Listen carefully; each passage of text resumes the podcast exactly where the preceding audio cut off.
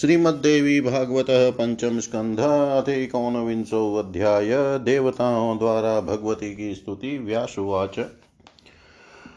अथ प्रमुदिता सर्वे देवा इन्द्रपुरोगमा महिषं निहतं दृष्ट्वा तुष्टुः जगदम्बिकाम्। देवाऊचु ब्रह्मासृजत यवती विष्णुरिदं महेश शक्त्या तवेव हरते ननु चान्तकाले। ईशानते अपि च भवन्ति तया विहीनास्तस्मात् त्वमेव जगतः स्थितिनाशकर्त्री कीर्तिमतिस्मृतिगति करुणादया त्वं श्रद्धा धृतिश्च वसुधा कमला जपा च। पुष्टिकलात् विजया गिरिजा जया त्वम् तुष्टिप्रमा त्वमसि बुधिरुमा रमा च विद्याक्षमा जगति कान्तिरपीह मेधा सर्वं त्वमेव विदिता भुवनत्रयेऽस्मिन् आभिर्विना तव तु शक्तिभिराशु कर्तुम् को वाक्षम सकललोकनिवासभूमे त्वं धारणा न चेदसि कूर्मनागो धर्तुं क्षमौ कथमिलामपि तो भवेताम्। पृथ्वी न चेत्त्वमसि वा गगने कथं स्था यत्येतदम्बजिखिलं बहुभारयुक्तम्। ये वास्तुवन्तिमनुजामरान् विमूढा मायागुणैस्तव चतुर्मुख विष्णुरुद्रान् शुभ्रान् सुभग्नियं वायुगणेशमुख्यान् किं त्वामृते जननि ते प्रभवन्ति कार्ये। ये जुयवती प्रवितते अल्पधियोऽम्बयज्ञै वग्नौ सुरान् समधिकृत्य हविसमृद्धम् स्वाहा न चेत्त्वमसि ते कथमा पुरद्धा त्वामेव किं न हि यजन्ति ततो हि मूढा।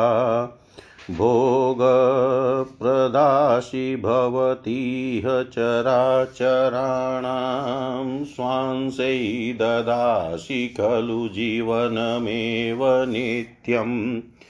स्वीयान्सुराञ्जननि पोषयसीह यद्वत्तद्वत्परानपि च पालयसीति हेतो मातस्वयं विरचितान् विपिने विनोदाद्वन्द्यान् पलाशरहिताश्च कटुक्षवृक्षान् नो चेदयन्ति पुरुषा निपुणा कथञ्चित् तस्मात् त्वमप्यतितरां परिपाषि दैत्यान् यत्त्वं तुहंसि रणमुग्निशरेररातीन् देवाङ्गनासुरतकेलिमतीन् विदित्वा देहान्तरे अपि करुणारसमाददाना ततैचरित्रमिदमीप्सितपूर्णाय चित्रं त्वमीयदशुभिरहिता न सन्ति त्वचिन्ततेन धनुजा प्रतीतप्रभावा येषां कृते जननि देहनिबन्धनं ते क्रीडारसस्तव न हेतु प्राप्ते कलावहदुष्टतरे च काले न त्वां भजन्ति मनुजाननुवञ्चितास्ते धूर्तैः पुराणचतुरैर्हरिरशङ्कराणां सेवापराश्च विहितास्तव निर्मितानाम् ज्ञात्वा सुरास्तव वशान् सुरादिताश्च। ये वै भजन्ति भुवि भावयुता विभग्नान्। धृत्वा करेषु विमलं खलु दीपकं ते कूपे पतन्ति मनुजा विजले अतिघोरे। विद्या त्वमेव सुखदा सुखदाप्यविद्या, मातस्त्वमेव जननार्तिहरा नराणां मोक्षार्थिभिस्तु कलिता किल मन्दधिभिः। नाराधिता जननी भोगपरेस्तथाज्ञै ब्रह्माहरश्च हरिरप्यनीशं शरण्यं पादाम्बुजं तव भजन्ति शूरास्तथान्ये तद्वै न ये अल्पमतयो मनसा भजन्ति भ्रान्ताः पतन्ति सततं भवसागरे ते चण्डी त्वदङ्घ्रिजलजोत्थरजः प्रसादैर्ब्रह्मा करोति सकलं भुवनं भवादौ शौरिश्च पाति खलु संहरतैहरस्तु त्वां सेवते न मनुजस्तिव दुर्भगो वसो वाग्देवता त्वमसि देवि सुरासुराणां वक्तु न ते अमरवरा प्रभवन्ति सक्ता त्वं चेन्मुखैव शशिनेव यदेव तेषां।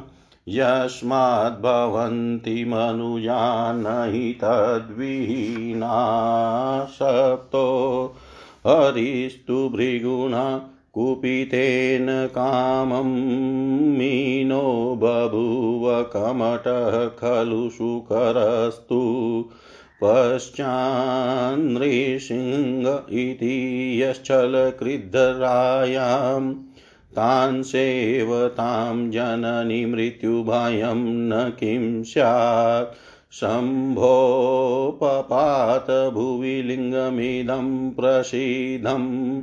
शापेन तेन च भृगोर्विपिने गतस्ये। शापेन तेन च भृगो विपिने गतस्य। तं ये नरा भुवि भजन्ति कपालिनं तु तेषां सुखं कथमिहापि परत्र मात योऽभूद्गजाननगणाधिपतिर्महेशा तं ये भजन्ति मनुजा वितत्प्रपन्ना। जानन्ति तेन सकलार्थफलप्रदात्रीं त्वां देवी विश्वजननीं सुखसेवनीयाम् चित्रं त्वया रिजनतापि दयाद्रभावाद्धत्वारणे शीतशरैर्घर्मिताद्युलोकम् नो चेत्स्वकर्मनिचिते निरये नितान्तं दुःखातिदुःख दुःखगतिमापदमापतेत्सा। ब्रह्मा, हरश्च, हरिरप्युतगर्वभावा, जानन्ति तेऽपि जनान्, जानन्ति तेऽपि विबुधा न तव प्रभावम् केऽन्ये भवन्ति मनुजा विदितुं समर्था। सम्मोहितास्तव गुणैरमितप्रभावै क्लिश्यन्ते तेऽपि मुनयस्तव दुर्विभाव्यं पादाम्बुजं न हि भजन्ति विमूढचिता। सूर्याग्निसेवनपराः परमार्थतत्त्वं ज्ञातं न ते श्रुतिशतेरपि वेदसारम्। मन्ये गुणास्तव भुवि प्रथितप्रभावा कुर्वन्ति ये हि विमुखान्ननुभक्तिभावात् लोकान् स्वबुधिरचितैर्विविधागमैश्च विष्णवीश भास्करगणेशपरान् विधाय कुर्वन्ति ये तव पदाद्विमुखान् नराग्र्यान् स्वोक्तागमे हरिहरार्चन भक्तियोगे तेषां न कूप्यसि दयां कुरुषेऽम्बिके त्वं। तान् मोहमन्त्रनिपुणान् प्रथयस्तशलं च तूर्ये युगे भवति चातिबलं गुणस्य तूर्यस्य तेन मथितान्यसदागमानि त्वां गोपयन्ति निपुणाः कवयः कलौ वै त्वत्कल्पितान् सुरगणानपि संस्तुवन्ति। ध्यायन्ति मुक्तिफलदां भुवि योगसिद्धां विद्यां पराञ्च मुनयो अतिविशुद्धसत्त्वा तेनाप्नुवन्ति जननी जठरे। तु दुःखं धन्यास्त एव मनुजास्त्वयि ये विलीना। चिशक्तिरस्ति परमात्मनि येन सोऽपि व्यक्तो जगत्सु विदितो भवकृत्यकर्ता। कोऽन्यस्त्वया विरहितः प्रभवत्यमुस्मिन्। कर्तुं विहतुमपि सञ्चलितुं स्वशक्त्या। तत्त्वानि चिद्विरहितानि जगद्विधातुं किं वा क्षमाणि जगदम्ब्यतो जडानि? किं चेन्द्रियाणि गुणकर्मयुतानि सन्ति? देवी त्वया विरहितानि फलं प्रदातुम् देवामखेष्वपि हुतं मुनिभिष्वभागम्। गृहिण्युरम्बविधिवत प्रतिपादितं किम्?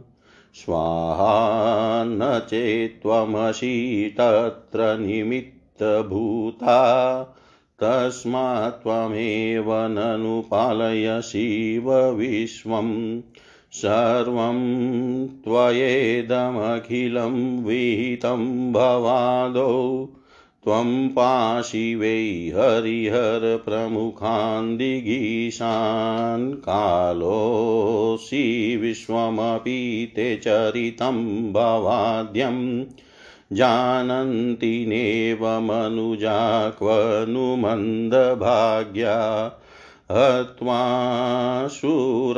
महिषरूपधरं महोग्रम् मातस्त्वया शूरगणखिलरक्षितोऽयं कां ते स्तुतिं जननि मन्दधियो विधामो वेदागतिं तव यथार्थतया न जग्मु।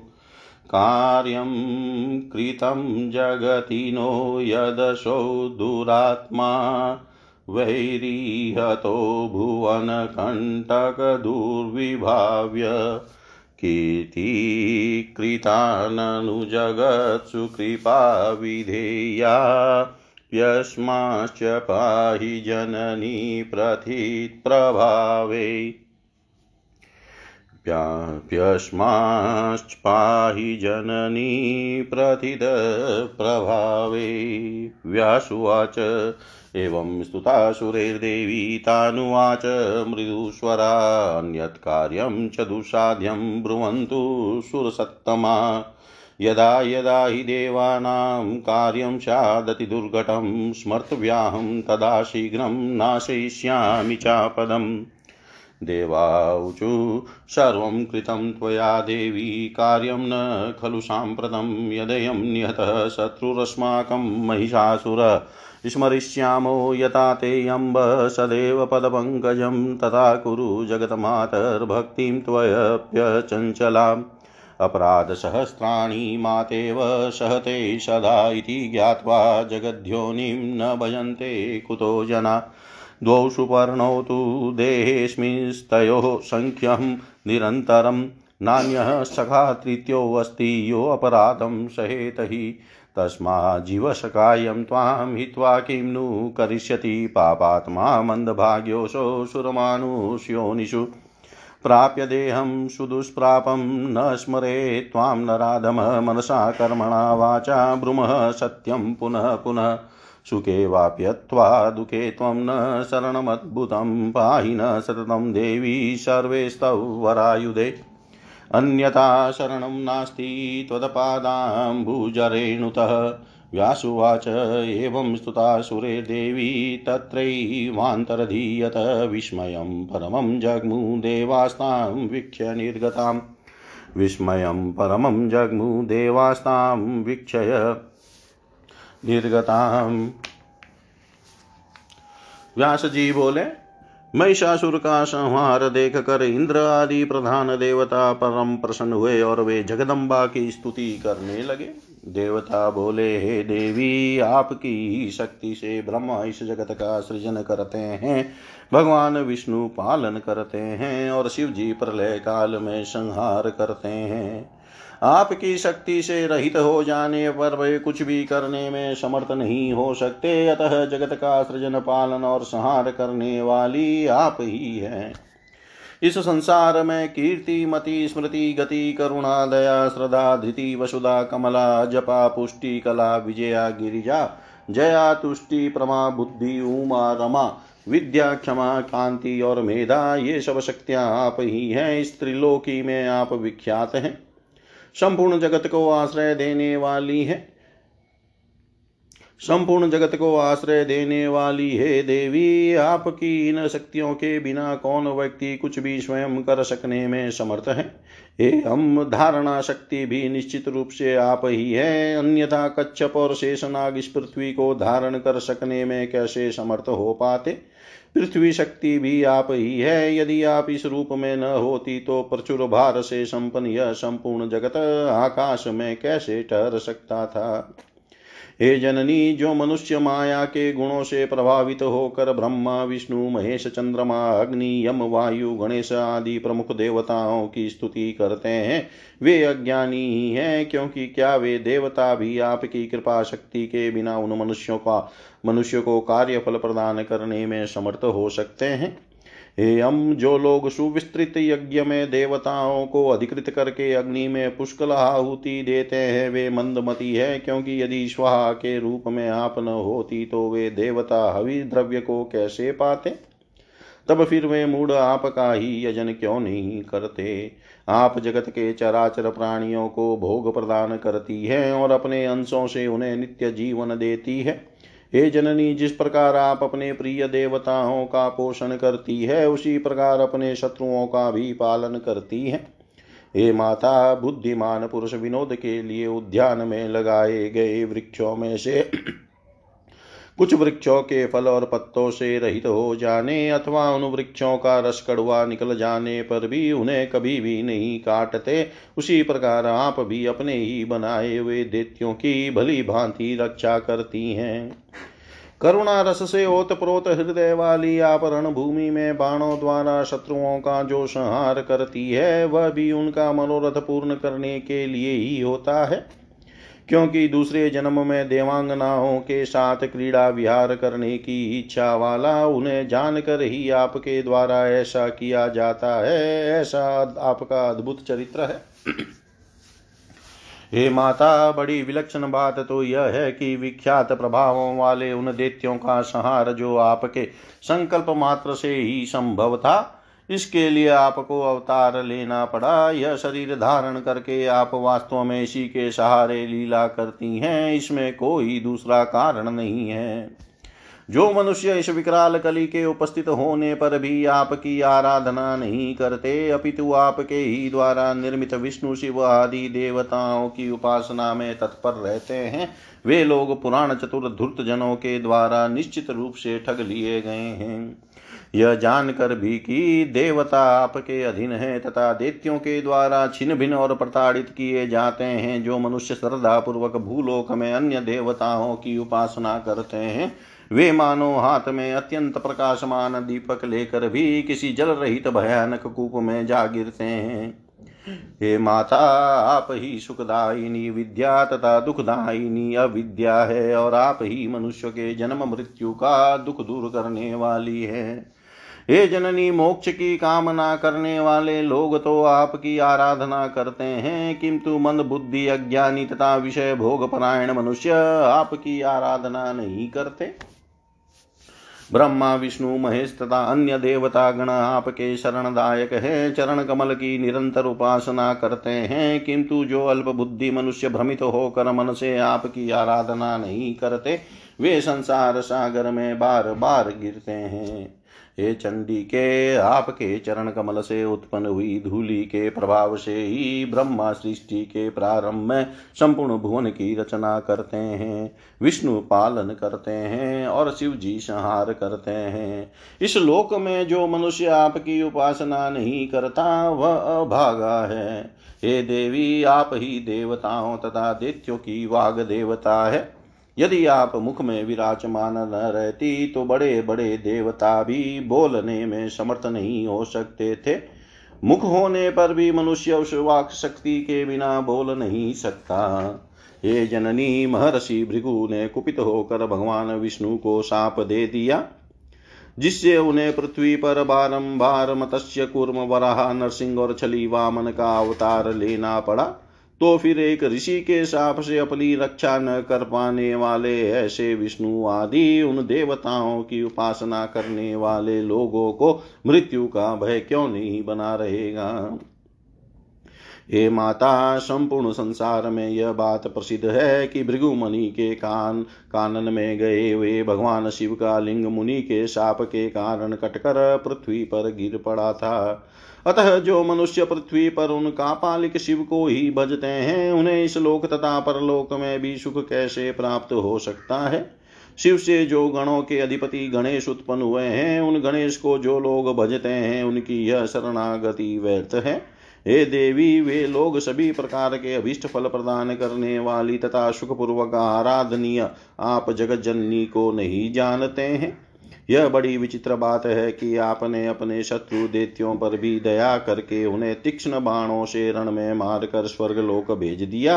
यदि आप ऐसा न करती तो वे अपने कर्मों के परिणाम स्वरूप प्राप्त होने वाले घोर नरक में बड़े से बड़े दुख और विपत्ति में पड़ जाते। जब ब्रह्मा, विष्णु, महेश आदि देवता भी अहंकार के कारण आपकी महिमा नहीं जानते, तब आपके अमित प्रभाव वाले गुणों से मोहित तुच्छ मनुष्य आपकी महिमा कैसे जान सको, सकेंगे? जो मुनिगण आपके स्वरूप को बड़ी कठिनाई से कठिनता से ध्यान में आने वाला समझकर आपके चरण कमल की उपासना नहीं करते, अपितु सूर्य, अग्नि आदि की उपासना में लगे रहते हैं। वे मूड बुद्धि, अनेक विध कष्ट पाते हैं। समस्त श्रुतियों के द्वारा प्रतिपादित वेद सार स्वरूप परमार्थ तत्व को वे नहीं जान पाते। मैं तो यही समझता हूँ कि अद्भुत प्रभाव वाले प्रभावों वाले जो आपके सत्वरज और तम गुण हैं, वे ही मनुष्यों को उन्हीं की अपनी ही बुद्धि द्वारा विरिचित अनेक प्रकार के शास्त्रों में उलझाकर उन्हें विष्णु, शिव, सूर्य, गणेश आदि का उपासक बनाकर आपके भक्ति भाव से सर्वथा विमुख कर देते हैं। हे अंबिके, जो लोग विष्णु तथा शिव की पूजा और भक्ति से परिपूर्ण शास्त्रों के उपदेशों द्वारा ब्राह्मणों को आपके चरणों से विमुख कर देते हैं, उनके ऊपर भी आप क्रोध नहीं करती हैं, बल्कि दया ही करती हैं और इसके अतिरिक्त मोहन आदि मंत्रों के ज्ञाताओं को भी आप संसार में बहुत प्रसिद्ध बना देती हैं। सत्य युग में सत्वगुण की प्रबलता रहती है, अतः उस युग में असत शास्त्रों पर आस्था नहीं हो पाती। किंतु कली में तो कवित्व के अभिमानी लोग आपकी उपेक्षा करते हैं और आप ही के द्वारा बनाए गए देवताओं की स्तुति करते हैं। इस पृथ्वी तल पर अत्यंत शुद्ध अंतकरण वाले, जो सात्विक मुनिगण मुक्ति फल प्रदान करने वाली योग सिद्धा एवं परा विद्या स्वरूपिणी आप भगवती का ध्यान करते हैं वे पुनः माता के गर्भ में आकर कष्ट नहीं पाते, जो मनुष्य आप में ध्यान मग्न है, वे धन्य है। आप चित शक्ति हैं और वही चित शक्ति परमात्मा में विद्यमान है, जिसके कारण वे भी नाम और रूप से अभिव्यक्त होकर इस जगत के सृजन पालन एवं संहार रूपी कार्यों के कर्ता के रूप में लोकों में प्रसिद्ध होते हैं। उन परमात्मा के अतिरिक्त दूसरा कौन है जो आपसे रहित होकर अपनी शक्ति से इस जगत का सृजन, पालन और संहार करने में समर्थ हो सकता है? ये जगदम्बे, क्या चित शून्य तत्व जगत की रचना करने में समर्थ हो सकते हैं? चूँकि तत्व जड़ है, अतः वे जगत की रचना में समर्थ नहीं है। हे देवी, यद्यपि इंद्रियाँ गुण तथा कर्म से युक्त है, फिर भी आपसे रहित होकर क्या वे फल प्रदान कर सकती है? हे माता, यदि आप यज्ञों में स्वाहा के रूप में निमित्त न बनती तो क्या देवगण उन यज्ञों में मुनियों के द्वारा विधिवत प्रदत्त आहुति रूप यज्ञ भाग प्राप्त करते? अतः यह निश्चय हो गया कि आप ही विश्व का पालन करती है।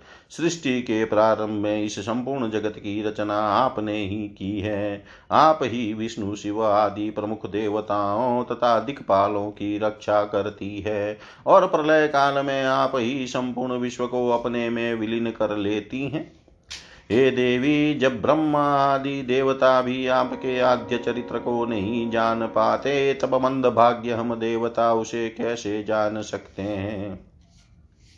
हे माता, आपने महिष का रूप धारण करने वाले अत्यंत उग्र असुर का वध करके इस देव समुदाय की रक्षा की है। हे जननी, जब वेद भी यथार्थ रूप से आपकी गति को नहीं जान पाए, तब हम मंद बुद्धि देवता उसे कैसे जान सकते हैं? हम कैसे आपकी स्तुति करें? विख्यात प्रभाव वाली है जननी, आपने जगत में महान कार्य किया है, जो कि आपने संसार के अचिंत्य कंटक कंटक स्वरूप हमारे शत्रु दुरात्मा महिषासुर का वध कर दिया। ऐसा करके आपने संपूर्ण लोकों में अपनी कीर्ति स्थापित कर दी है। अब आप सारे संसार पर अनुग्रह करे और हमारी रक्षा करे।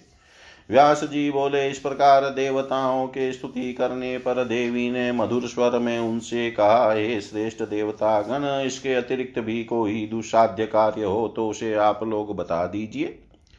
जब जब आप देवताओं के सामने कोई महान दुस्साध्य कार्य उपस्थित हो, तब तब आप लोग मेरा स्मरण कीजिएगा। मैं उस संकट को शीघ्र ही दूर कर दूँगी। देवता बोले, हे देवी, इस समय आपने हमारा सारा कार्य पूर्ण कर दिया है, जो कि आपके द्वारा हमारा शत्रु यह महिषासुर मार डाला गया। हे अम्ब हे जगजननी, अब आप हमारे मन में अपने प्रति ऐसी अविचल भक्ति स्थापित कीजिए कि हम सदा आपके चरण कमल का स्मरण करते रहें।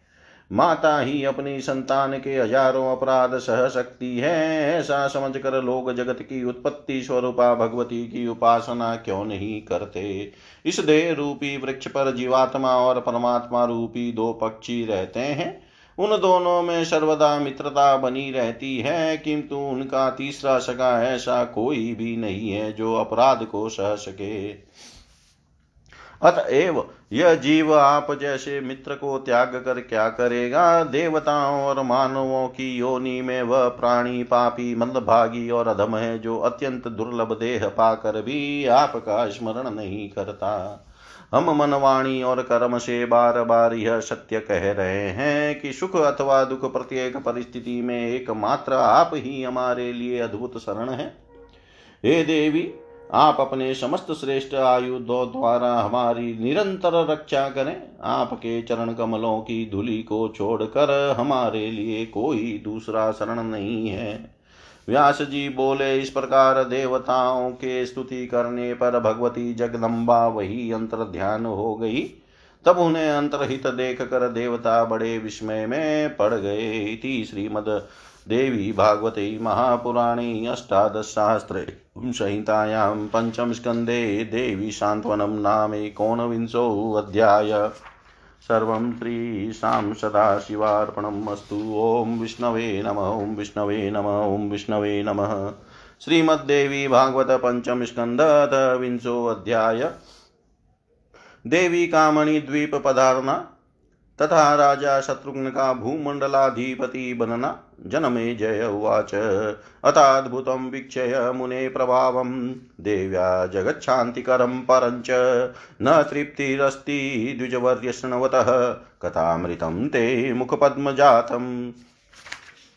अन्तर्हितायां च तदा भवान्यां चक्रुश्च किं देवपुरोगमास्ते, देव्याश्चरितं परमं पवित्रं दूरापमेवाल्पपुण्यै नराणाम् कस्तृप्तिमाप्नोति कथामृतेन, भिन्नोऽल्पभाग्यात् पटुकर्णरन्ध्र, पीतेन येनामरतां प्रयाति धिक्तान्नरान् येन पिबन्ति सादरम्। लीलाचरित्रं जगदम्बिकाया रक्षान्वितं देवमहामुनीनां संसारवार्धेस्तरणं नराणां कथं कृतज्ञा हि परित्यज्येयु मुक्ताश्च ये चैव मोक्षवश्च संसारिणो रोगयुताश्च केचित् तेषां सदा श्रोत्रपुटैश्च पेयं सर्वार्थदं वेदविदो वदन्ति। तथा विशेषेण मुने नृपाणां धर्मार्थकामेषु सदा रतानां मुक्ताश्च यस्मात् खलु तत्पिबन्ति कथं न पेयं रहितेश्च तेभ्य ये पूजिता पूर्वभवे भवानी शतकुन्दपुष्पैरतचम्पकैश्च बेल्वैदलेस्तभुवि भोगयुक्ता नृपा भवन्त्यनुमेयमेवम् ये भक्तिहीना समवाप्य देहं तं मानुषं भारतभूमिभागे येनार्चिता ते धनधान्यहीना रोगान्विता सन्ततिवर्जिताश्च। भ्रमन्ति नित्यं किल दासभूताज्ञाकरा केवलभारवाहका दिवानिशं स्वार्थपरा कदापि नेवाप्नुवन्त्यो दरपूर्तिमात्रम्। अन्धाश्च मूकावधिराश्च कञ्जः कुष्ठान्विता ये भुवि दुःखभाज तत्रानुमानं कविभिविधेयं नाराधिता तैः सततं भवानी। ये राजभोगान् वितरिद्धि पूर्णः संसेव्यमाना बहुभिः मनुष्ये दृश्यन्ति ये वा विभवै समेतास्तै पूजितां भयेत्यनुमेयमेव तस्मात् सत्यवती शुनो देव्याश्चरितमुत्तमम् कथयस्व कृपां कृत्वा दयावानसि साम्प्रतम्। हत्वा तं महिषं पापं स्तुतः सम्पूजिता सुरैः क्व गता सा महालक्ष्मी सर्वतेजः समुद्भवा। कथितं ते महाभागगतान्तधारणमाशु सा स्वर्गे वा मृत्युलोके वा संस्थिता भुवनेश्वरी। लयं गत्वा वा तत्रैव वैकुण्ठे वा समाश्रिता अथवा हेमशैले सा सत्वतो मे वदाधुना। व्यासुवाच पूर्वं मया ते कथितं मणिद्वीपं मनोहरं क्रीडास्थानं सदा देव्या वल्लभं परमं स्मृतं। यत्र ब्रह्मः हरिस्ताणुस्त्रिभामं ते प्रपेदिरे, पुरुस्त्वं पुनः प्राप्य स्वानि कार्याणि चक्रिरे। यः शुद्धा सिन्धुमध्ये अस्ति द्वीप परमशोभन नानारूपैः सदा तत्र विहारं कुरुते, अम्बिका। स्तुता सम्पूजिता देवै सह तत्रैव गता शिवा यत्र सङ्क्रीडते नित्यं मायाशक्तिः सनातनी। देवास्तां निर्गतां वीक्षय देवीं सर्वेश्वरीं तथा रविवंशोद्भवं चक्रुभूमिपालं महाबलम्। अयोध्याधिपतिं वीरं शत्रुघ्नं नाम पार्थिवं सर्वलक्षणसम्पन्नं महिषस्यासने शुभे। दत्त्वा राज्यं तदा तस्मै देवा इन्द्रपुरोगमाश्वकीयै वाहनैः सर्वै जग्मुष्वान्य लायानि ते। गतेषु दे गतेषु तेषु देवेषु पृथ्व्यां पृथ्वीपते धर्मराज्यं बभुवात् प्रजा च सुखितास्तथा। पर्जन्यकालवर्षी च धरा धान्यगुणावृता पादपा फलपुष्पाढया बभूः सुखदाः सदा।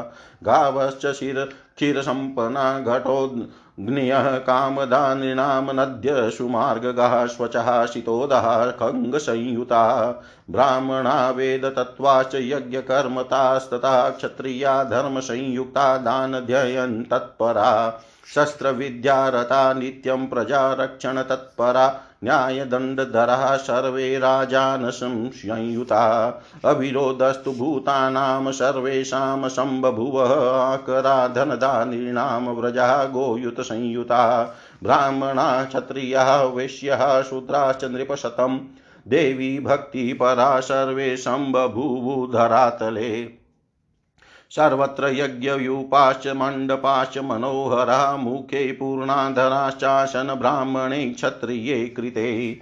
पतिव्रतधरा, नार्यः, सुशीला, सत्यसंयुतः पितृभक्तिपरः पुत्रा आसन् धर्मपरायणा न पाखण्डं, न वा धर्मः कुत्रापि पृथ्वी तले।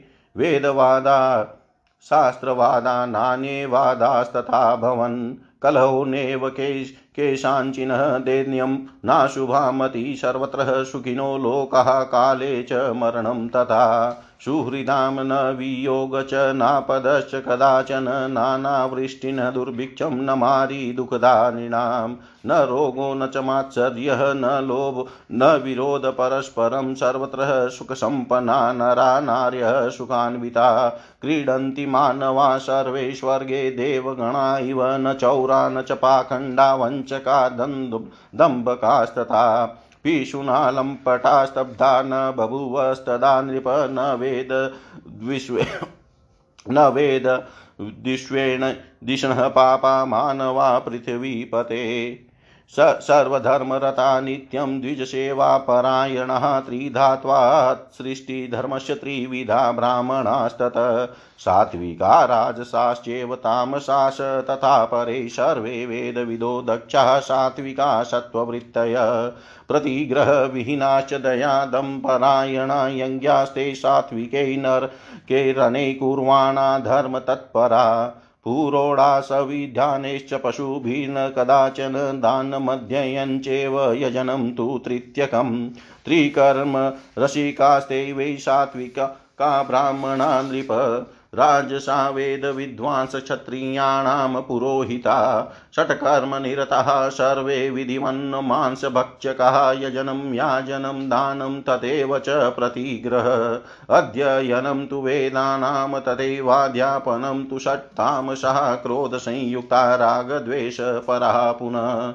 राज्ञां कर्मकरा नित्यं किञ्चिदध्यने। रतः महिषे नियते सर्वे सुखिनो वेद तत्परा। बभूव्रतनिष्णाता दानधर्मपरास्तथा क्षत्रिया पालने युक्ता वेश्या वणिजवृत्तय कृषिवाणिज्यगौरक्षा कुशिदवृत्तय परे एवं प्रमुदितो लोको महिषे विनिपातिते अनुद्वेगप्रजानां वै सम्बभुव धनागम बहुकिराः शुभा गावो नद्यश्चैव बहुदका वृक्षा बहुफलाश्चान् मानवा रोगवर्जिता नदयो नेतय क्वापि प्रजानां दुःखदायका।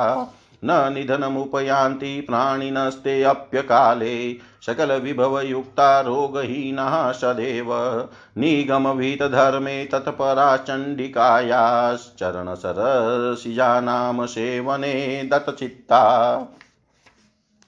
चरणसरसिजानां सेवने दत्तचित्ता। जनमे जय बोले, हे मुने, अब मैंने भगवती के अत्यंत अद्भुत तथा जगत को शांति प्रदान करने वाले प्रभाव को देख लिया, फिर भी ये द्विजवर आपके मुखार विंद से निकली हुई सुधामयी कथा को बार बार सुनते हुए भी मुझे तृप्ति नहीं हो रही है। अब आप बताएँ, भगवती के अंतर्ध्यान हो जाने पर उन प्रधान देवताओं ने क्या किया? देवी का यह परम पावन चरित्र मनुष्यों के अल्प पुण्यों से प्राप्त हो सकना सर्वथा दुर्लभ ही है। अल्प भाग्य वाले मनुष्य को छोड़कर भगवती के कथा श्रवण में सदा तत्पर कर्णपुट वाला ऐसा कौन होगा जो देवी के कथामृत से तृप्ति प्राप्त कर लेता है? जिस कथामृत का पान करने से मनुष्य अमृत्व प्राप्त कर लेता है, उसे जो आदर पूर्वक नहीं पीते, उन मनुष्यों को धिकार है।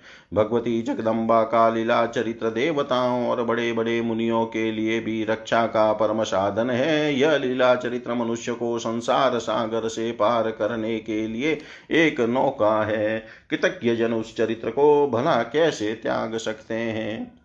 जीवन मुक्त तथा मोक्ष की कामना करने वाले अथवा रोगग्रस्त जो कोई भी सांसारिक प्राणी हो, उन सबको चाहिए कि वे अपने कर्णपुट से भगवती के इस सर्वार्थदायक कथामृत का पान करते रहें।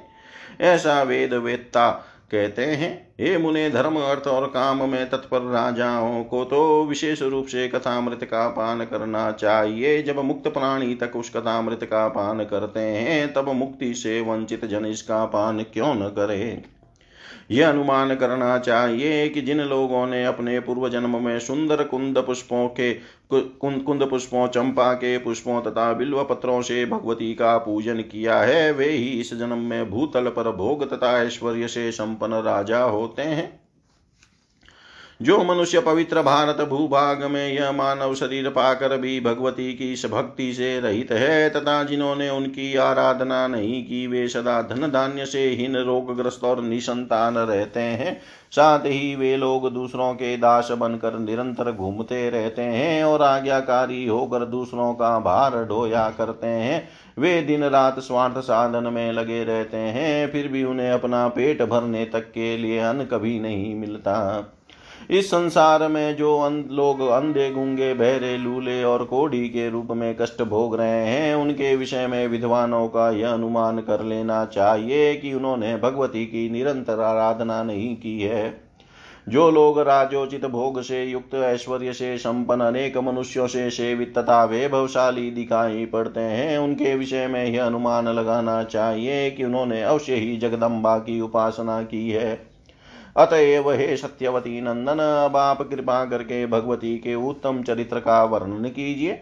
आप बड़े दयालु हैं, उस पापी महिषासुर का वध करने के पश्चात देवताओं से भलीभांति पूजित तो होकर सभी देवताओं के तेज से प्रादुर्भूत वे भगवती महालक्ष्मी कहाँ चली गई?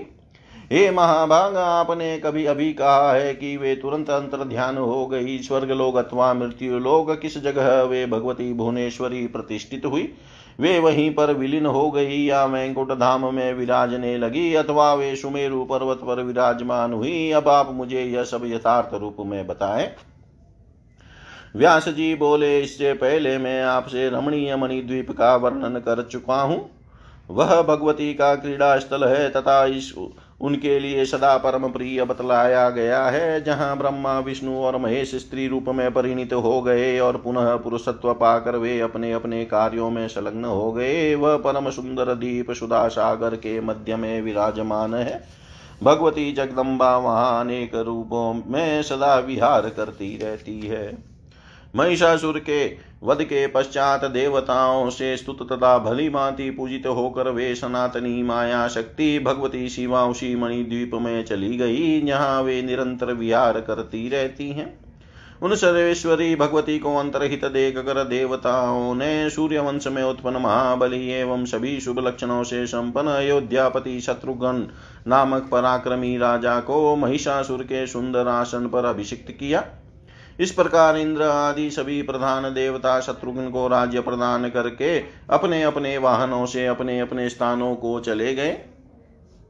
हे भूपते, दे उन देवताओं के चले जाने पर पृथ्वी धर्म पृथ्वी पर धर्म राज्य स्थापित हो गया और प्रजाएँ सुखी हो गई। मेघ उचित समय पर जल बरसाते थे और पृथ्वी पर उत्तम धान्य उत्पन्न होते थे। वृक्ष फलों तथा पुष्पों, फूलों से लदा, सदा लदे रहते थे और वे लोगों के लिए बड़े सुखदायक हो गए। घड़े के समान थन वाली दुधारू गोहे, मनुष्य को उनकी इच्छा के अनुसार दूध दिया करती थी। स्वच्छ एवं शीतल जल वाली नदियाँ सुगमता पूर्वक बहती थी और पक्षियों से सुशोभित रहती थी। ब्राह्मण वेद तत्वों के ज्ञाता हो गए और यज्ञ कर्म में प्रवृत्त रहने लगे। क्षत्रिय धर्म भावना से ओतप्रेत ओतप्रोत हो गए और सदा दान तथा अध्ययन में तत्पर रहने लगे। सभी राजा शस्त्र विद्या प्राप्त करने में संलग्न हो गए। वे सदा प्रजाओं की रक्षा करने लगे। उनका दंड विधान न्याय के अनुसार चलने लगा और वे शांति गुण से संपन्न हो गए। सभी प्राणियों में परस्पर मेल जोल रहने लगा। खानों से मनुष्यों को अपार धन प्राप्त होने लगा और गौशालाएँ, गौ समुदाय से संपूर्ण हो गई। हे नृपश्रेष्ठ उस समय धरातल पर ब्राह्मण क्षत्रिय वैश्य और शूद्र, ये सब के सब देवी की भक्ति में संलग्न हो गए। सर्वत्र मनोहर यज्ञ मंडप तथा यज्ञ युप दृष्टि गोचर होते थे। ब्राह्मणों तथा क्षत्रियों द्वारा संपन्न किए गए यज्ञों से सारी पृथ्वी सुशोभित होने लगी। उस समय स्त्रियाँ पातिव्रत धर्म, परायण, सुशील तथा सत्यनिष्ठ थी और पुत्र पिता के प्रति श्रद्धा रखने वाले तथा धर्मशील होते थे।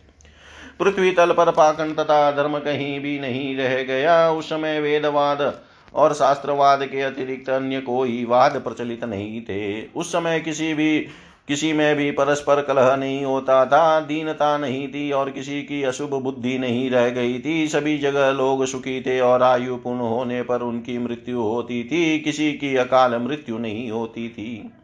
मित्रों में वियोग नहीं होता था, किसी पर कभी विपत्तियाँ नहीं आती थी, अनावृष्टि नहीं होती थी, न काल पड़ता था और न तो दुखदायिनी महामारी ही मनुष्य को ग्रसित करती थी।